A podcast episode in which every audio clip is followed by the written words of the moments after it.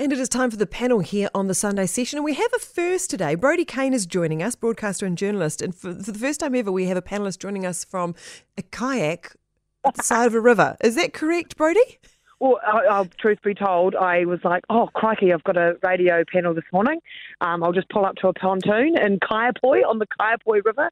And yes, so I'm sitting in my kayak. I well, hope I don't fall in. Well, I very much appreciate it. Uh, also joining us this morning is uh, political commentator and PR consultant Ben Thomas. Are you coming from somewhere exotic, Ben? Uh, kia ora. Yeah, I'm coming from not Mission Bay. It must be in Kohimarama.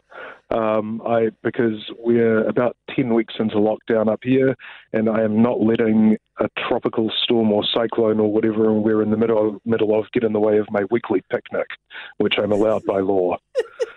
in the heart of the eastern suburbs. Wonderful. Good to have you both with us. Uh, Brodie, if I could uh, come to you first. Uh, the traffic light system, vaccine certificates. Um, is this the push we need to increase the vaccination rate, or do you think it's going to create division? Oh, look, I, I think um, probably one of the things for the change in terms of leaving levels behind and moving to a traffic light system uh, is more kind of symbolic in terms of people thinking something different is going to happen, um, having been very sick of the current sort of situation that everyone finds themselves in. Um, it's I, I kind of would have hoped that there was more incentive sooner for the current vaccinated population so that anyone that just needed that final little push could have seen that life could go on as normal with a double vax. Ben, do you do you accept that this is the beginning of medical discrimination? Yeah, well, look, positive discrimination has always been allowed under our Human Rights Act. Um, and you know this is not actually a form of illegal discrimination, you know, in the, of the kind that is prohibited under our law. Um, look, it is you know people need a nudge in a lot of cases. You know, we there is a hardcore of like really dedicated anti-vaxxers. We've probably all got them in our families, sort of you know hiding hiding in the recesses of our Facebook sort of timelines. Uh, but most people, if they're just a little hesitant, a little uncertain, they just need somebody to talk to, or they just need a final push. You know, vaccine mandates and language that we seem to have taken from the US, um, and, and the sort of passport system is what's needed. On the other hand, you know, I, I have a certain sympathy for the people that are not vaxxed yet. Um, you know, we see the Prime Minister up at the podium sort of saying, you know, I urge you to get vaxxed. Well, you know, it's not actually the people of, say, South Auckland or Tairawhiti DHBs who have been dragging their feet. It was the government with its vaccine rollout. Um, you know, it reminds me of when I hand in a you know piece of work a week late and then follow up ten minutes later with an email saying, "Have you you know have you got any feedback for me?" Yeah. it's, it's, a nice analogy. Um, ben, is there, there's a difference though between missing out if you're not vaccinated, missing out on a concert and going to a restaurant, and then potentially having your education or maybe your employment affected. Yeah, well, I, I actually think you know this the second one is, is much more important. My exactly, brother, yeah. My my brother is a, a high school teacher in a low decile uh, South Auckland school, and he says, look, I, you know, his his opinion is, look, I totally stand by people's right to not have something in them that they don't want, and that extends to my students not having the novel coronavirus in them if they don't want it. And so, me and my colleagues have got an obligation to get vaccinated. Yeah, but I mean that's Brodie. That's that's that's to me where I sort of feel like we don't want to be leaving people behind. You know, a, a, lot of people who don't want to get vaccinated go, "That's fine. I don't want to go to a concert. I don't want to go to a restaurant." But when it comes to things like education and employment, I think we need to be a little bit more careful that we're not leaving people behind.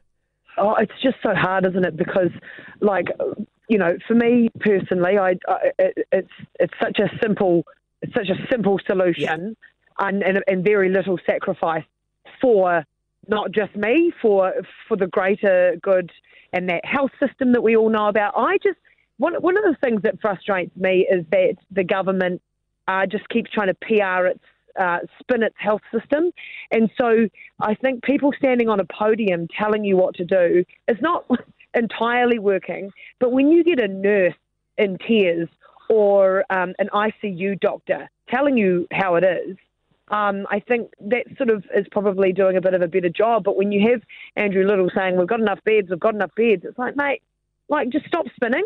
Um, so I think there needs to be a bit more heart in it from real people, to be honest, to to make people actually understand what is at stake here. Ben, how how do we get these vaccination rates up? We've tried a lot. We've been trying for a while. Tried various well, different things. How, how yes, do we, you know? And now I, we're sort of under threat of you know, unless we get them up, we're not even going to move to the traffic light system yet. Um, so where do we go from here? Well, yeah. Look, I think coming back to you know what I was saying earlier, I think it, I think it is a little rich of the government saying, well, you know, there are people you know, we're, we're putting it back on, uh, you know, the unvaccinated uh, people to really lift their game. Because remember, according to the government's own timetable, people weren't even going to be vaccinated until, you know, finish the vaccination rollout until early next year. Um, you know, th- this was all yeah. the government's planning. You know, we're, we're going on their timetable. Um, and, and the fact that there's been a Delta outbreak, which we were, as Chris Bishop has, you know, we said beforehand, sitting ducks for, um, that you know, doesn't suddenly mean that you know everybody can just jump into shape. But look, there there are there is some movement. You know, there's 120 million dollars for frontline Māori uh, and iwi providers. Um, at that announcement on Thursday, the key to that will be uh, making sure that uh, you know it's not tied up in red tape, that it doesn't take longer to actually fill out the forms to outfit a, a bus full of jabbers uh, to get out to those rural communities uh, than the actual vaccination takes, which has been a problem so far. Brodie, do you think there's anything we haven't tried that we should try? Uh, I, I, look, I think it's it, it's more patience and understanding. I, I think that uh, I know that that's just too such like oh radio. You're saying that not from Auckland because you can see the patience and understanding waning, and unfortunately that scares people more and um, and pushes and creates that divide with a bit more just okay, and, and actually realizing that there is a big chunk of the community that can't can't just rock up and get their vaccine. It's just not the same for everyone, and I think. What what happens is with frustrations, it tends to bring out the worst in, in us if we just pump the brakes and realise that not everyone has it the same, and just to be a bit patient and we'll, we'll get there. We will get there. So, Ben, at what Ben, at what point did we just give up and open up? Well, you know, it's becoming pretty clear that uh, you know no one is countenancing any any real kind of lockdown by Christmas.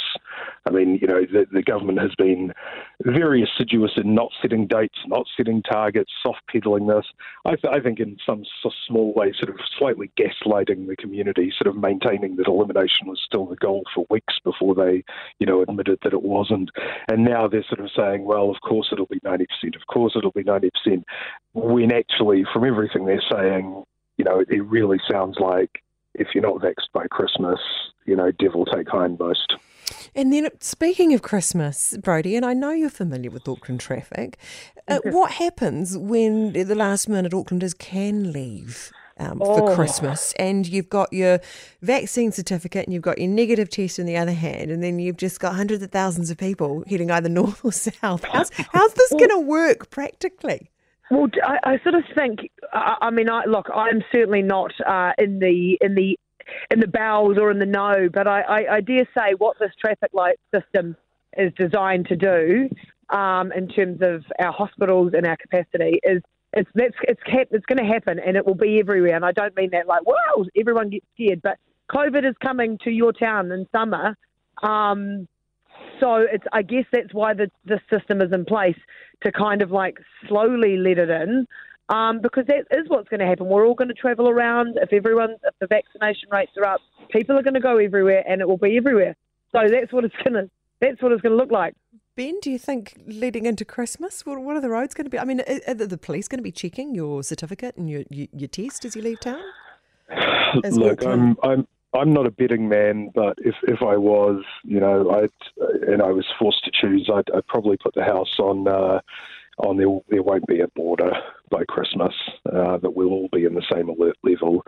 Um, you know, it, it, just it's it's not conceivable as, as you said. It's not something that will happen, um, and that's why it's so important that, that everybody gets vaxxed. That um, that you know these these community groups get funding from the government as much as they want. Basically, you know, 120 million dollars sounds like a lot, but you know, if you compare it to you know what five billion dollars a week of the wage subsidy or whatever, it's a bargain. So the government just needs to plough as many resources as it can into those frontline providers right now. Ben Thomas, Brodie Kane, thank you so much for your thoughts this morning. Appreciate it. You can get back, back to paddling there, Brodie. Um,